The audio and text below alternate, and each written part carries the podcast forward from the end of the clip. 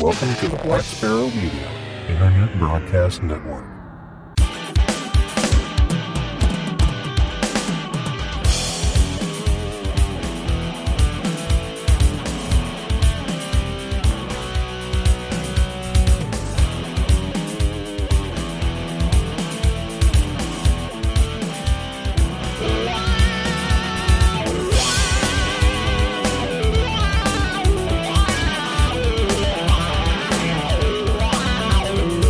Listening to Linux in the Ham Shack. LHS is a podcast about Linux, open source, and amateur radio for everyone. Now, here are your hosts Russ, K5TUX, Cheryl, W5MOO, and Bill, E NE4RD. Well, hello and welcome everyone. You have tuned in to episode number 531 of Linux in the Ham Shack, the most terrific amateur radio podcast on the internet. And you have caught us on our deep dive episode. So we thank you for being here. We really appreciate you tuning in and listening. And uh, before we get to our topic for this evening, we'll go ahead and introduce ourselves. I'm Russ, K5TUX. Cheryl, W5MOO, is is not here, but we do have Bill, NE4RD. Good evening. All right. So, uh, so two of us are here, and Yay! Cheryl, Cheryl doesn't really like doing the deep dives anyway because you know she basically doesn't really have that much to do other than tell you all about our new subscribers and stuff. But okay, I might have to to pause here while the the dogs are. Don't don't think you can hear them, but they are uh, definitely running roughshod over my nerves right now. Uh, all right, let's see if they settle down. Okay, I think they settled down. So, anyway, so uh, we were digging around for a topic tonight, and uh, in between all the other stuff going on, I didn't really come up with one. Bill threw one out, and I was like, "Oh, well, that sounds like something that might be interesting to, to talk about." And I and I actually started exploring it um, because he thinks I'm some sort of a, a luddite or something. What's what's the deal? Why why are you annoyed that I, I don't use our topic for tonight, which by the way is Tailscale? Why am I annoyed? Well, because it's so easy. Well, it is easy, but you know, don't you have to have a use case for things? I mean, do you do you just use stuff to use things? Uh, you know, I I originally got into Tailscale because, well, I heard it was the bee's knees, and I'm I was the same way. I was like, I don't really have a use case for this. You know, I I'm pretty much either at home or at my office, and I have all my devices. I know how to connect to them all. I used to have the Open VPN server here at the house, and uh, as soon as I started connecting the first few devices on Tailscale, I was like, oh, this is why.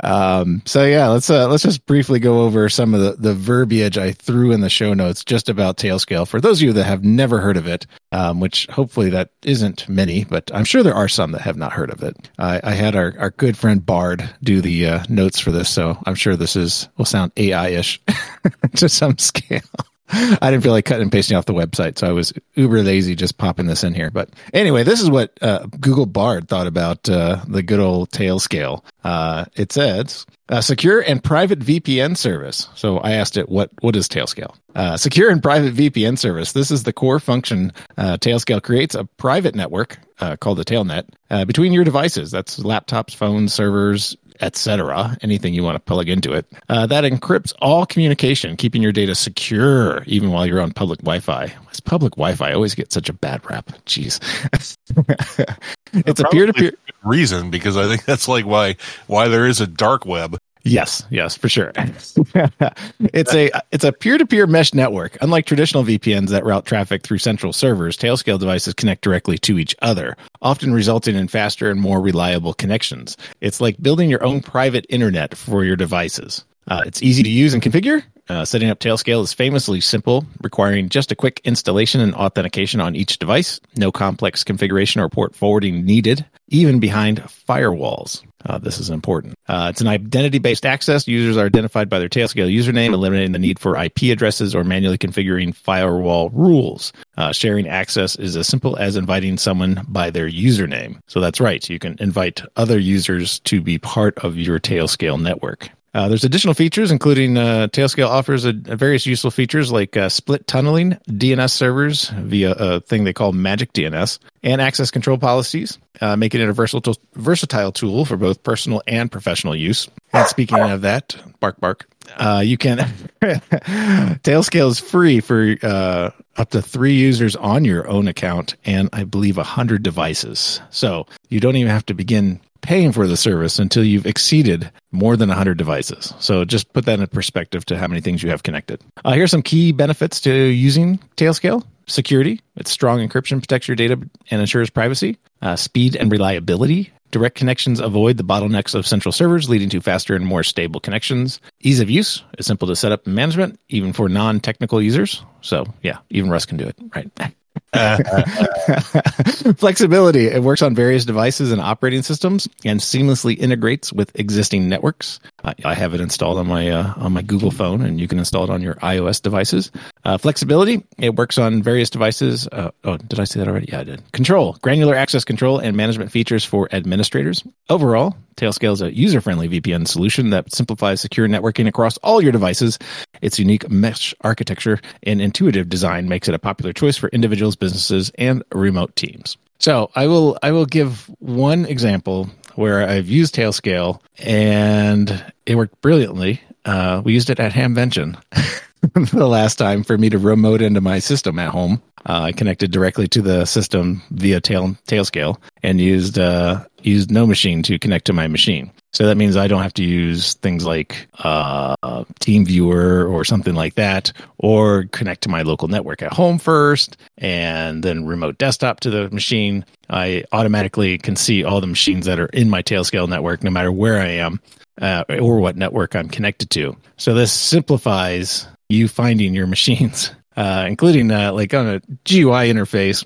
So let's say uh, the Mac, it puts it up in the top bar, has like a little funky T icon. And in Windows, it'll put it down the taskbar. You'll see a little icon there. But uh, you'll see that you're connected uh, as soon as you do the install. And if we talk, I guess we should talk about the install first, right? Uh, yeah. Well, actually, before you start talking about the install, let me talk about the licensing because it's kind of interesting. Okay. The whole project, at least the the core part of the project that actually does all the data transfer and the encryption and all of that kind of stuff, that is all open source, fully open source, downloadable, buildable, whatever you want to do. And the management part of it for for any operating system that is open source is also open source. But the management GUI for any operating system that is not open source, i.e., Mac OS or Windows, is not open source. I'm not sure why they made that dis- that distinction in particular. Um, but if you yourself are completely open source and your network is open source, then so is Tailscale. So I thought that was really good. I, I like there, and they have a long sort of treatise about why they're open scale and, and what it brings to the project and all that. So if you want to read about that, just check out the project. But it's pretty cool, and uh, another thing to uh, to recommend it, being that it's all open source software. Yeah, absolutely. So the devices that you can install this software on is, of course, Linux, Mac OS, Windows. You can also do uh, Windows WSL2, which is interesting. Uh, you can install it on a Chromebook. You can install it on an Apple TV, an iOS device, and an Android device. So these are all the devices that you can actually install it into. Uh, the installation is pretty straightforward on Linux systems. They uh, give you a simple uh, curl line that just basically grabs the installer shell script, which you can download and look at first because you know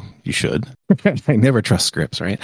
Um, but it, it, will take care of picking the right package for your environment, whether that be Ubuntu, Debian, CentOS, uh, yeah, pretty much anything. Arch, NixOS, whatever your favorite distribution is, it will definitely install. I haven't, uh, I personally haven't run across one that it hasn't, including some older versions of Ubuntu on some servers and stuff like that.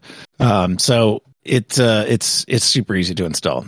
Uh, picking how you're going to authenticate with it, of course, I would definitely have it. Uh, if you're going to use like GitHub, make sure your GitHub account is two-factor authentication. Pretty much any any kind of um, you know SSO type situation that you're going to use for it, make sure that it is protected behind two-factor authentication minimally.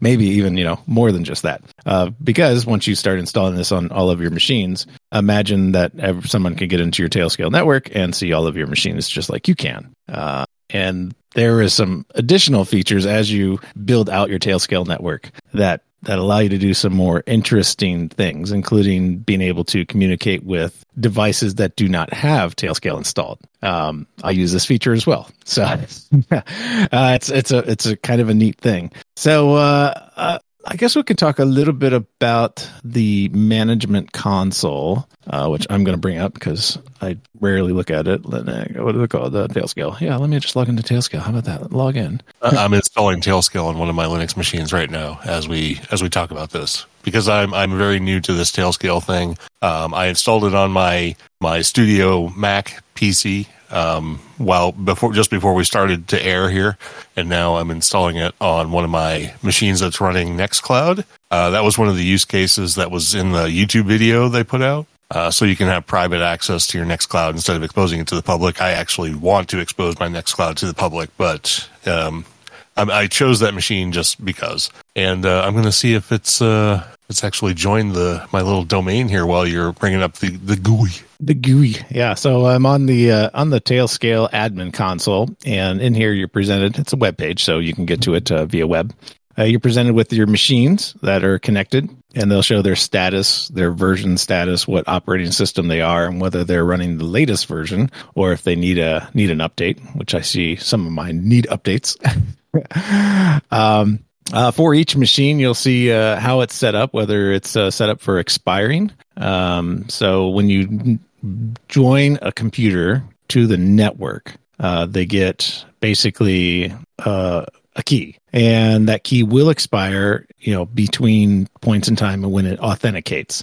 So when you go back and authenticate with the machine. Now, if you're going to have a machine like a server that's always connected, you can disable the key expiry on those machines. And I recommend that because I have forgotten to do that on mine a couple of times and I couldn't get to certain machines and it was a little bit annoying. And I was like, oh crap, I forgot about doing that because you kind of have to do it from the machine itself at that point. So you can do that uh, through that console in the machine. They give you a little drop down area where you can either share the machine, you can do things like edit the machine name, the IP address, you can share the machine, you can enable or disable the key expiry, you can actually view the recent activity for that machine, and as well, you can edit the routing settings and the ACL tags for that machine. So if you wanted to control what gets what access to what device and stuff like that, uh, that's where you'll be able to manage your ACLs for each machine. Now, a couple of things you can do too, which I have set up here, and that is doing subnet routing. And this is what I was talking about when you're trying to connect devices that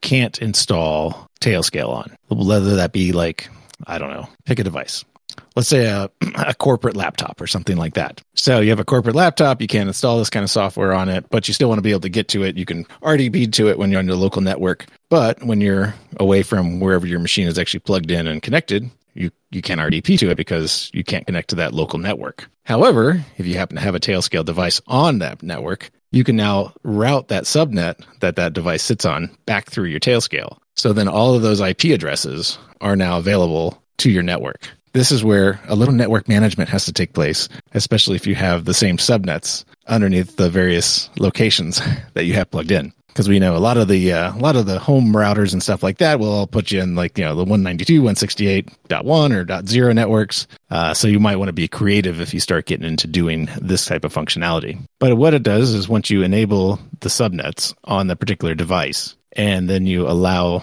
consuming the, those subnets in the network, you can then talk to every device that that device can see in the network, which is invaluable.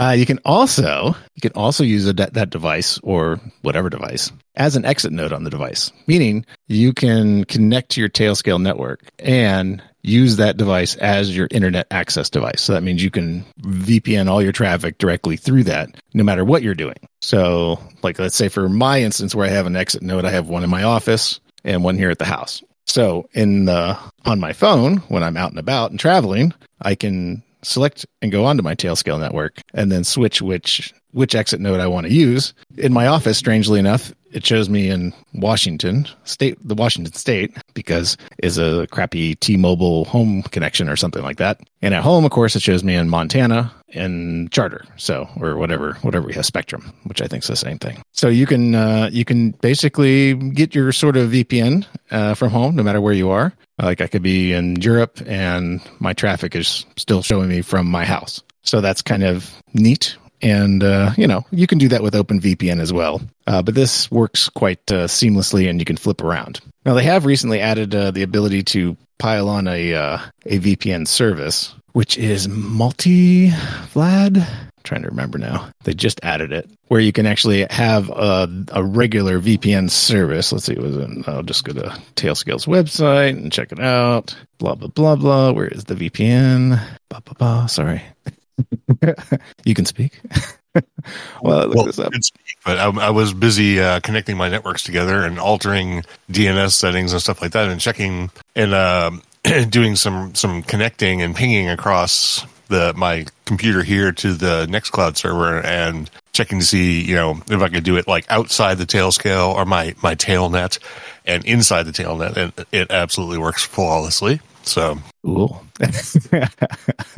yeah, so I can definitely see some use cases for this. I love the thing in the video where it was like, um, the, you mentioned that they were supporting Apple TV, and you just mentioned the exit node functionality, and they're like, you know, maybe uh, for Christmas, like gift your friends an Apple TV and uh, set it up so that you can use their connection as your exit node and stuff like that. So, uh, I thought that was hilarious. Um, yeah, because this is not like uh, NordVPN or some of the other VPN services like Surfshark and all that stuff, where you can sort of you can uh, pick an exit node like in a foreign country and stuff like that. This is your tailnets have to have access to or have been granted access uh, to an exit node, which means that it has to be somebody you know who's allowed you to use their node as an exit node, or it's a node that you control. So, um, so this you can you can do it for like being surreptitious in certain ways, like if you want to have a connection to your bank account be from your local network instead of from your phone, you know, wherever you happen to be, you can certainly use Tailscale for that. So, uh, definitely has some neat uh, utility for sure. And I'm finding out a lot of this sort of like on the fly. So, did you get to where you were trying to get to? No, of course I couldn't find what I was looking for. I just saw an ad, uh, a, a thing for it, and I'm I'm trying to find it on the website. And of course, I'm failing to do that. But anyway, they have like you know one of those like NordVPN kind of services, whatever that you can tack onto your Tailscale network that's available to your Tailscale network, and then you can set those VPN points. So you can set up certain ones that you want to use or like to use as exit nodes within your within your network as well, and uh, you can force your machines on your Tailscale network to also always use those if you always wanted them to use those. Uh, so that's kind of neat. And I think they have like a free tier two for that. Um, but I think their like paid tier for it was like uh, I don't know, like six bucks a month or something like that, something something silly. Um, but uh, anyway, uh, that's that's one of the the many th- oh multi Mullvad that's Mullvad sorry M U L L V A D V P N that's what it is, and it's five bucks a month. How about that? Um, so yeah, you can. Uh, you can set it up so every device on your network can uh, go out via these many different exit nodes uh, via Tailscale uh, as well if you wanted to do that. So, like if you're currently paying for some kind of VPN service, this is something that you could tie into your device your devices. And uh, i believe uh, yeah per month for five devices. So up to five devices can use the vpn uh, i'm assuming at the same time so concurrently. So if you wanted to do that by all means you do not have to do that to get this thing to work in any functional way. Um, it is very very usable within that context of being able to a route a subnet that your device can see wherever it's plugged into and also use it as an exit node with the device if it happens to have or within the network if it happens to have internet access. So some of the other tabs that you can see on the on the admin console you do have an apps um, an apps thing, which is uh, route traffic to third party SaaS, SaaS apps through your connection. Uh, something like that. Uh, I have no idea. I've never used it, but uh, you can uh, do a direct app connection uh, via your Tailscale network. I'm assuming that's if you wanted to add something very specific that everything can see and do it by name or whatever. Uh, there's services you can add. You can add users. So this is where you'll add additional users that have access to your Tailscale network. You have the access controls, which gives you uh, the ability to edit the access controls for your network, including uh, setting up your, you know, accept deny lists and stuff like that. So pretty straightforward access control lists. Uh, logs, you can see uh, logging of your traffic. Um, well, not traffic, but logging of like access to your network. So I can see that I just logged into the admin console here just a few minutes ago. Uh, DNS names, you can actually give it a unique DNS name uh, for your network. If you wanted to do that, they have uh, uh, a network.ts.net uh, that you can get to it via that. Uh, they also have uh, name servers. They have Magic DNS. Uh, Magic DNS is kind of cool because you can actually connect to all your machines via name instead of by IP. Um, something I haven't used yet, but uh, it's so easy to connect to machines on the network because uh, you can see their IP address uh, via the admin console, or if you're using a, device, let's say like your phone or whatever, they have the list of all the devices. So you just basically click the device and you can copy it, whatever. Uh, there's, uh, let's see, settings. Uh, settings just get you into how you manage stuff, including uh, some of the cool little features. Uh, like there's a send files feature. Think of this like airdrop for your network. Uh, so you can actually send files to all your connected devices pretty much at will, and that is really easy and simple. I use this uh, while we were at uh, while we were at the National Jamboree, uh, just copying logs between the computers because all those computers were on my Tailscale network. So I could uh, basically just push the logs back and forth pretty easy without having to, uh, um, you know, SFTP or, you know, FileZilla or something like that to the machine. I could send them all to one machine and then just uh, uh, import all the logs into one machine and re merge them together because we know N1MM does such a bang up job in managing the log uh, log merging on its own. A bunch of other features that they have at various states, including, uh, um, and they tell you what state they're in. So they have like a service collection uh, setting. Uh, it's an alpha. It's an alpha status. So these are feature preview things. They have a Tailscale H- SSH. Uh, this allows you to SSH into servers by just using your Tailscale and your Tailnet policy for authorization and authentication. So uh, that's kind of interesting.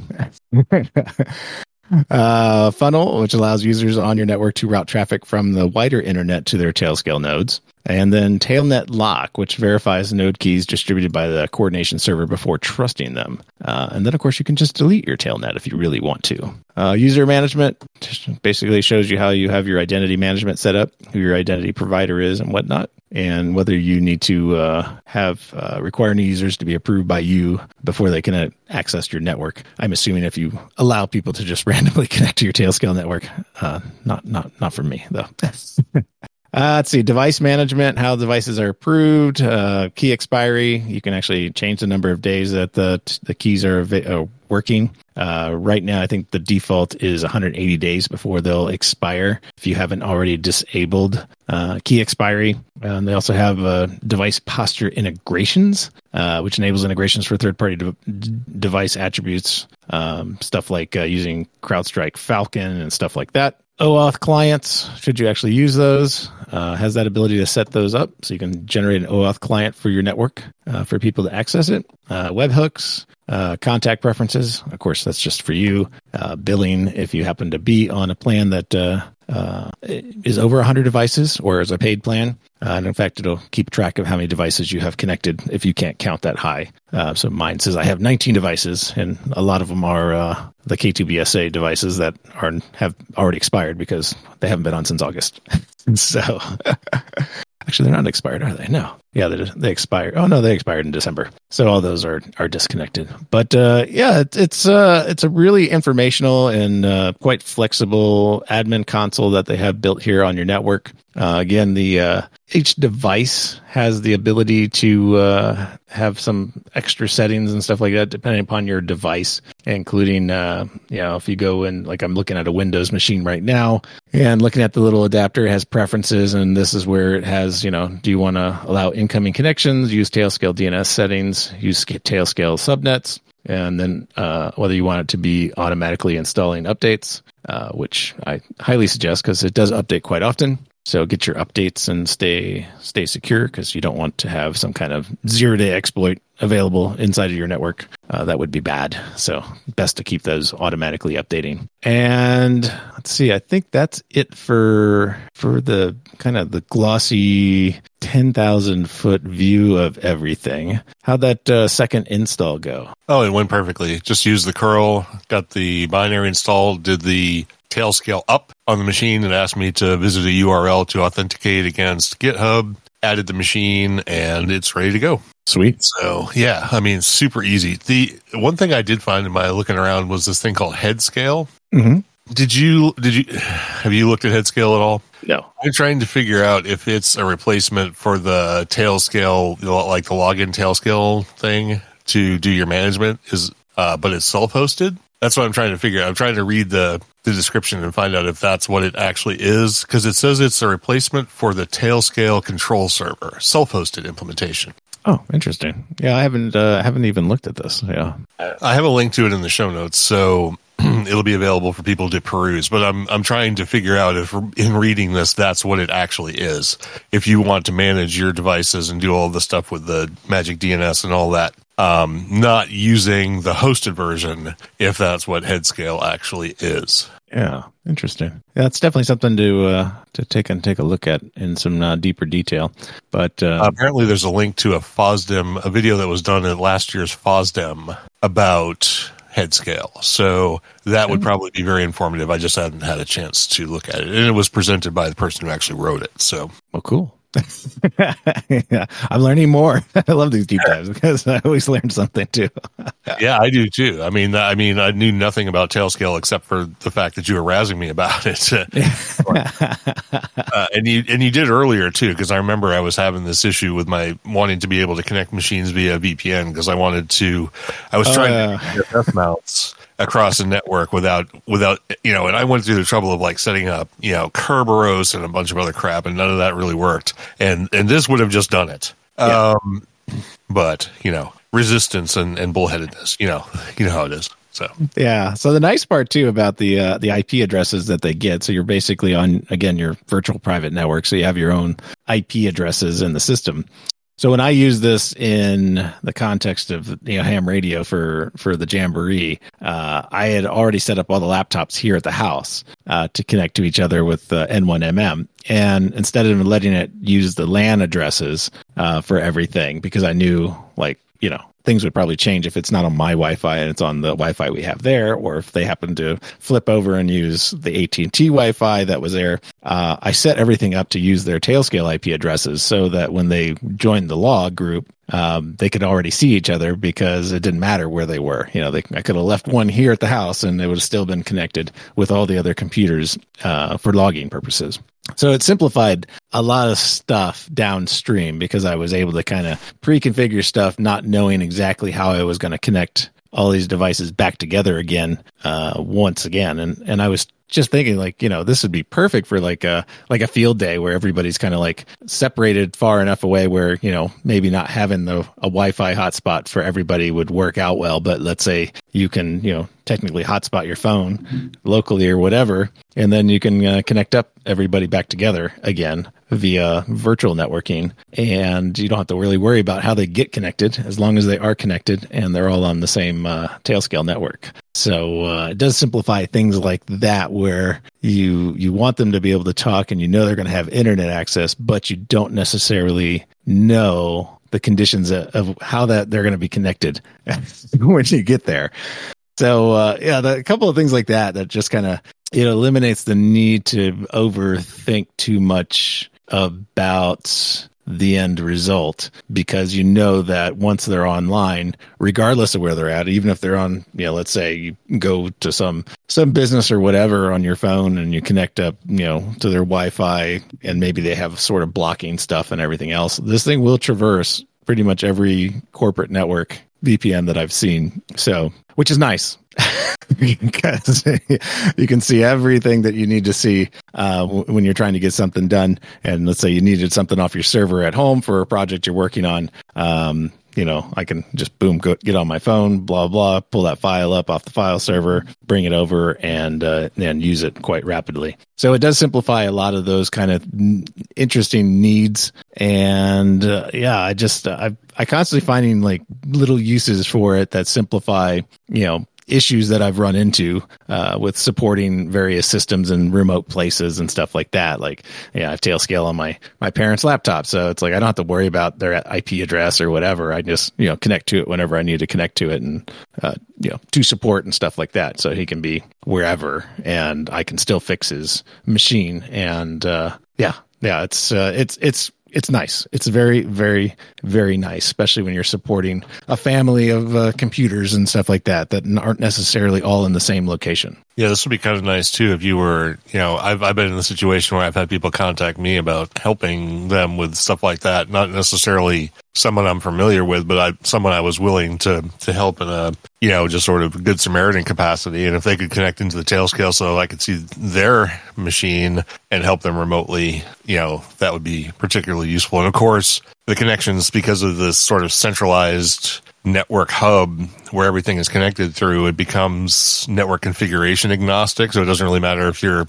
you know, on the internet through a VPN, through a Wi-Fi router on a public Wi-Fi access net. It doesn't really matter. Everything still connects to everything with uh, essentially no configuration. So yeah, very, very handy. Yeah, and I know people get into really like detailed networks and stuff like that, which this allows you to do all kinds of stuff. And uh yeah, I yeah, I could I could see this used for, you know, a multitude of things where, you know, we have let's say network blocks that you have assigned for whatever, let's say private network or let's say even like say the amateur radio network. So let's say the 44 net stuff. Like in theory, you could build the 44 net behind its own Tailscale network, prevent any exit nodes from exiting, and uh, keep it completely contained. And you wouldn't have to worry about routing or anything else like that. So you could actually eliminate the need to do certain things in your private Yeah, network.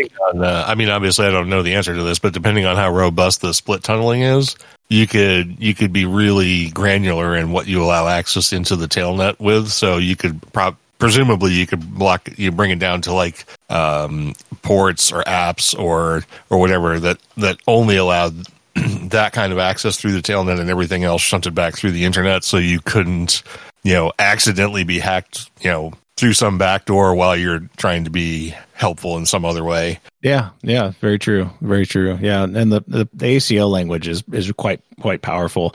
And as uh, let's say Steve's asking a question, if uh, so, the WireGuard implementation runs in user space, uh, while OpenVPN runs at the kernel level. Uh, would be curious to see if there's uh, performance benchmarks and how it would scale at a corporate level. Yeah, I don't know. I mean, I'm using as a user, so I wouldn't be able to have those statistics. But they do have enterprise um, enterprise pricing, so I'm assuming that they do have this at scale uh, at, in some places. So uh, yeah, because you know, enterprise it's for companies who need advanced integrations. Uh, so uh, yeah, I, I'm assuming they're they're uh, it, it can probably handle it. just just an assumption, but yeah, yeah, it would be it would be probably a slight performance at being at the user space, but for my purposes, I've never never had to worry too much about it. I mean, in fact, most people thought the the machine that we were running there at the Hamvention was the machine at home because you know the traces on all the graphical stuff looked pretty much live, and there, including running an S, SDR remote. Uh, the the SDR looked like real time, so it, it it's it's good. That's for sure. Yeah and that was through the wi-fi not a Yeah. not a dedicated- dedicated drop so Yeah, the crappy Wi-Fi at the Hamvention place.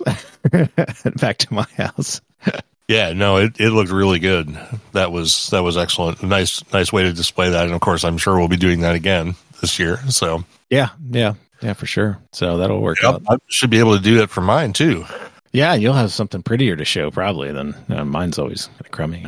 Well, I don't know how to show mine because I mean, in order for, in order to get a an actual remote GUI into it, you're supposed to be buying that uh, SU LAN 10 device from Yaesu to get the the panadapter and all that stuff through a okay, yeah. and it's like stupidly expensive. Um, so I'm going to have to try and figure out something else. But well, you might not be able to have the pretty, pretty, right? yeah, I may not have the the really cool display, but we'll we'll definitely have something for sure. Yeah. Well, that's awesome. Um, yeah, I'm just kind of waiting to see if anybody has any more questions about it uh, in the live chat. We did have a couple other people join. Hope, hope you tagged those people in there. I did. Sweet. Okay. Cool. Um, yeah, I just I find it as a one of the tools in my toolbox now that I just I don't know if I could live without now. I'm just I've gotten so used to using it, and I no longer even really concern myself with uh, like like the server. I don't even know what IP it has on the network here anymore because I I don't really use the the local network address to connect to it. So um, and I I don't notice any performance issues because you know even though it's on a different IP address what have you. The routing knows that it's in fact local to where I'm at, so it doesn't have to leave the network to get there because it's a point to point connection. So the peer knows that it's on the same, you know, basically wired connection uh, to each other so they can see each other without a problem. So I just use the IP addresses for them in the Tailscale, even though they're, you know, my laptops here are, or my desktop is only like uh, about five foot from the server. Yeah, absolutely. I mean, it's it's really cool though, and it does. I like the fact that you can you can create a outbound connection into your tail your tailnet and then route it back out through an exit node, even if they're on the same network, just to change your exit position, uh, depending on whether you need that for uh, having access to like uh, predefined um, like sometimes sometimes a website will identify you by like where you come from. Uh, so if you wanted to access that same resource from a different place, you could have it go through the tailnet and exit in the same place. Therefore, it would be uh, you know the the thing that's trying to authenticate you wouldn't know any difference. So you could have multiple devices uh, exiting and, and, looking like the same device uh, for authentication purposes, not necessarily for subterfuge purposes, uh, purposes but just to be uh, to simplify processes. I guess is what I'm saying. So yeah, yeah, definitely, definitely. Yeah, you could always have all the devices traverse out the same exit point. So let's say if you had some other service downstream that was not Tailscale aware, but knew that your connections from this IP address were allowed, uh, you could route all of your all of your necessary traffic internally on your VPN network through that exit point. Uh, so that it uh, would, you know, pass that ACL test on the uh, external service. Yeah, absolutely, and especially if you were doing something remote, like if you just happen to have to be able to access it via your phone or something, that'd be really handy. So yeah, yeah, so like for those corporate laptop deals, you know, I have my my laptops for work are actually all plugged in at my office downtown. So when uh, I'm not downtown, I just uh, I'm just remoting in with Tailscale connected uh, to the subnet, and uh, yeah, I can connect to my laptops here, do some work here, go to the coffee shop, do some work on those laptops there, and then you know go downtown, and there I have my multiple screens downtown. Um, yeah, it's it's it's just it simplifies simplifies everything for me. So it's, it's definitely solved many it's many little things so I don't have to, you know, if I travel, I only have to bring one laptop with me because I can always connect to my other laptops. Even if I'm on a plane flying across the sky, I can just connect to my laptop back at uh, back at my office and do whatever I need to do. You know, of course, it, if it's uh, going to be a slow connection or what have you, it you know it'll suffer a little bit, but like you know, you just deal with that particular uh, delay aspect of things. Right, and and uh, Steve, even though Bill is using NoMachine, there's no reason you couldn't do something like VNC. You would just connect to it through the Tailnet IP address, and it would work just the same. So yeah, it's if you can get VNC working. well, Yeah, I've gone to NoMachine on almost everything just because it's just so much simpler. And I think we we had a discussion about that of the things we hate about Linux, right? And I think one of the things was remote desktop. yeah, absolutely. Well, the biggest, so maybe, the biggest problem I ever had with any of the remote access stuff was just trying to connect to my router, which doesn't deal well with any kind of remote access that steals the audio capability of the connecting machines so, or the uh, server machine, which is most of them. So, um, but apparently, NoMachine and uh, TeamViewer are two that you can you can you know do that with and not not have the audio rerouted. Right, and I think Rustdesk also does that too. So there's that as well. I've I just never used Rustdesk personally. Yeah, I haven't either. I, I know of it. I know we talked about it, but haven't used it. But yeah, having uh, no other questions. Is there anything else you can think of that we didn't talk about with it, or that you have questions? No, I don't have any further questions. I know it's going to take a little bit of time to, you know, to get the implementation up and running and explore some of the features like the magic DNS and the, and changing the default domain and, and things like that, because those are things I would probably want to do and checking out the capabilities of the split tunneling. But, uh, I think for the most part, I think we've got all of the highlights for sure. Yeah, I think like a use case too that I hear a lot of people talking about is like if you getting into like the self-hosting kind kind of thing, which you know obviously you do, Rust, You self-host a lot of stuff at home there, and and you want to be able to let's say have I don't. I think Next Nextcloud does it or whatever. You know, you can actually sync your phone to Nextcloud, so like you know, kind of use it as your photo store and everything else device. You know, document store and everything, and you wanted to have it synced to your phone. You could do that seamlessly over Tailscale, like uh, like you know the the internal apps do on the phone, like Google Photos and uh, Apple Photo app, whatever it's called, Apple Photos. Isn't it just called Photos? Um, yeah, so where they sync and stuff like that, you can actually set the same thing up uh, using your your own self-hosted stuff um, through the Tailscale connections, and you'd have basically yeah your your own self-hosted, including wherever you are with your phone type deal. Um, being able to sync your your phone phone pictures and and any other important things that you want to sync back and forth. Um, so yeah, doing device backup remotely is easy for uh, those kind of devices. So uh, another kind of use case item for it. Uh, I haven't gone that far yet, but I have been thinking about it. Yeah, very good. I can think of a few others that I'm not going to talk about publicly, but uh, Yeah. not because it's anything illicit or anything like that. It's just like um, I have my my current ISP here is like very paranoid about any kind of traffic that looks even remotely suspicious, regardless of that. And if I could have the exit node be at my ISP where I work, where obviously I wouldn't care about such things, it would be uh, uh, pretty handy. So Yeah, I mean, you can even use this. Uh, you can spin up a droplet on uh, DigitalOcean and and drop Tailscale on your droplet and use your uh, droplet as an exit point too. So, I mean, there's just things like that that you can do pretty simple, and you don't have to think about it. You know, if you didn't want to use a uh, you know a, a Mullvad or whatever VPN add-on service, you know, you can get your little five dollar droplet and uh, Tailscale it, and you know, use that as your exit node.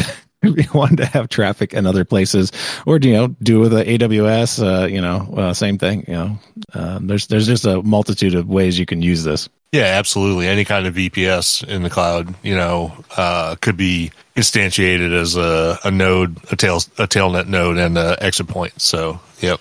All right. Well, I think I think that kind of covers it. So, unless we have any last minute questions, I see I see some typing, so I'll I'll uh, try and pause uh, briefly. Oh nope, he's just said cool stuff. So, yes, very cool, very cool stuff. Yeah. yes, very cool stuff. All right. So that that brings us down to the end of our topic for tonight, but we do have a couple of uh, quick announcements. Uh, the first one is that I'm planning on getting the Hamvention crowdfunding campaign uh, started on February 1st, and I, I'm presuming I'm still going to be able to use GoFundMe. I I know um, once upon a time I had to use something else because the way GoFundMe worked changed, and like I could never use um, what, what's the big one? What's the one that started it all? What the hell was the name of it? It was the the big one. Kickstarter. Kickstarter, yeah, thank you. Oh, You can okay. never use, yeah, we can never use Kickstarter as a crowdfunding source, so we had to use other stuff. That'll be starting soon. Um, I think the the cap will be five hundred dollars this time. That should definitely be all we need. And as I said before, if this one goes well and we're able to get through and and get the booth set up and everything and uh, and whatnot for for this one, then there will never be another one uh, because our regular donations will be enough to cover everything going forward. And then just a, just a quick shout out. Um, and the only reason I'm doing this is because when I made the contact on Saturday during uh, Winter Field Day, he asked me if I was the K5TUX of Linux in the Ham Shack, and I said yes. And he said, I love the podcast. So, working Winter Field Day, I worked a station Victor Echo 3 Romeo Golf Oscar. His name is Stuart, uh, and he's somewhere up in, I think, somewhere around Ontario, Canada. And uh, yeah, he was he was running Wi- Winter Field Day and POTA so I got both of those contacts uh, and a shout out for Linux in the Ham Shack during the contact. So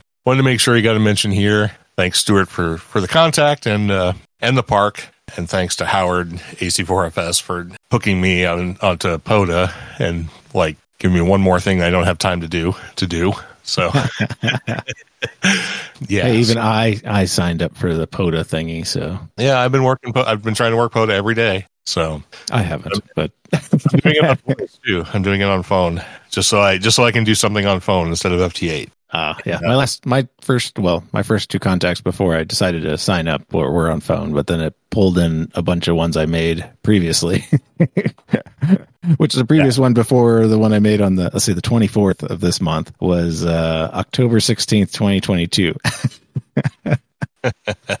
When I signed up, there were a bunch in there from that I didn't realize I had as well. So um, Yeah. kind of, nice to see them. But anyway. All right, so moving on to our new subscribers, supporters, and live participants. Uh, for subscribers, we have Joel KC0YEW, E who was already a supporter, but he switched from uh, PayPal over to Patreon. So thanks for doing that. Appreciate it. Got you hooked up on the uh, on the Discord as a uh, Patreon. So thanks.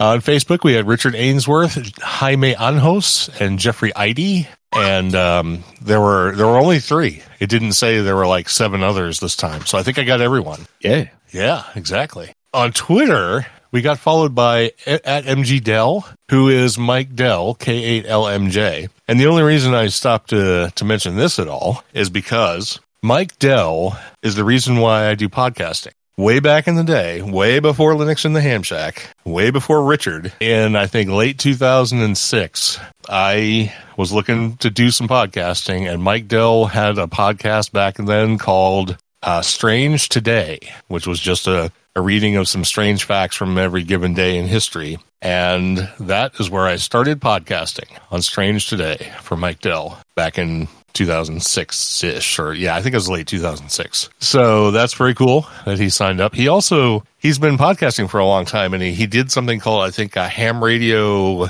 college, something like that, where he helped uh, people study for the exams. A podcast covering like the uh, question pools and stuff like that. So I don't know if he's still doing that, but uh, that's who he is.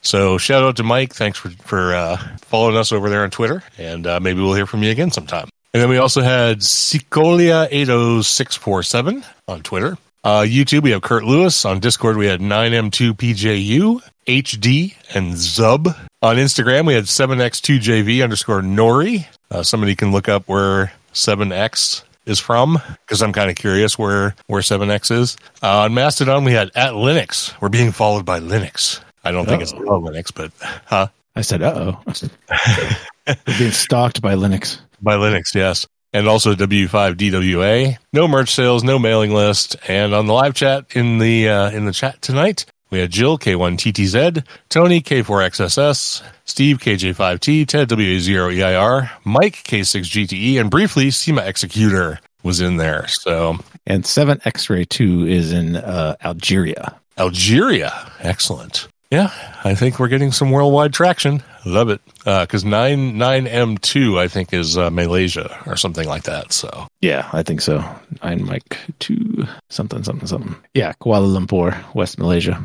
Okay, Kuala Lumpur. Excellent. All right. So thanks everybody for tuning into this episode. We hope you enjoyed our little uh, shallowish deep dive on Tailscale. Uh, it's something that I definitely plan on using going forward, and we hope you find some utility in it as well. And if not, at least enjoyed the information. We appreciate it. Please look out for the crowdfunding campaign, and we really hope to see you all at Hamvention coming up in May again this year. Uh, we're definitely looking forward to it. In the meantime, have a great week, and we hope you'll tune in for the next one. But in the meantime, we'll let you get on with your lives. This has been episode number 531 of Linux in the Ham Shack. And for the on assignment Cheryl W5MOO, I'm Russ K5TUX. And I'm Bill, E NE4RD 73.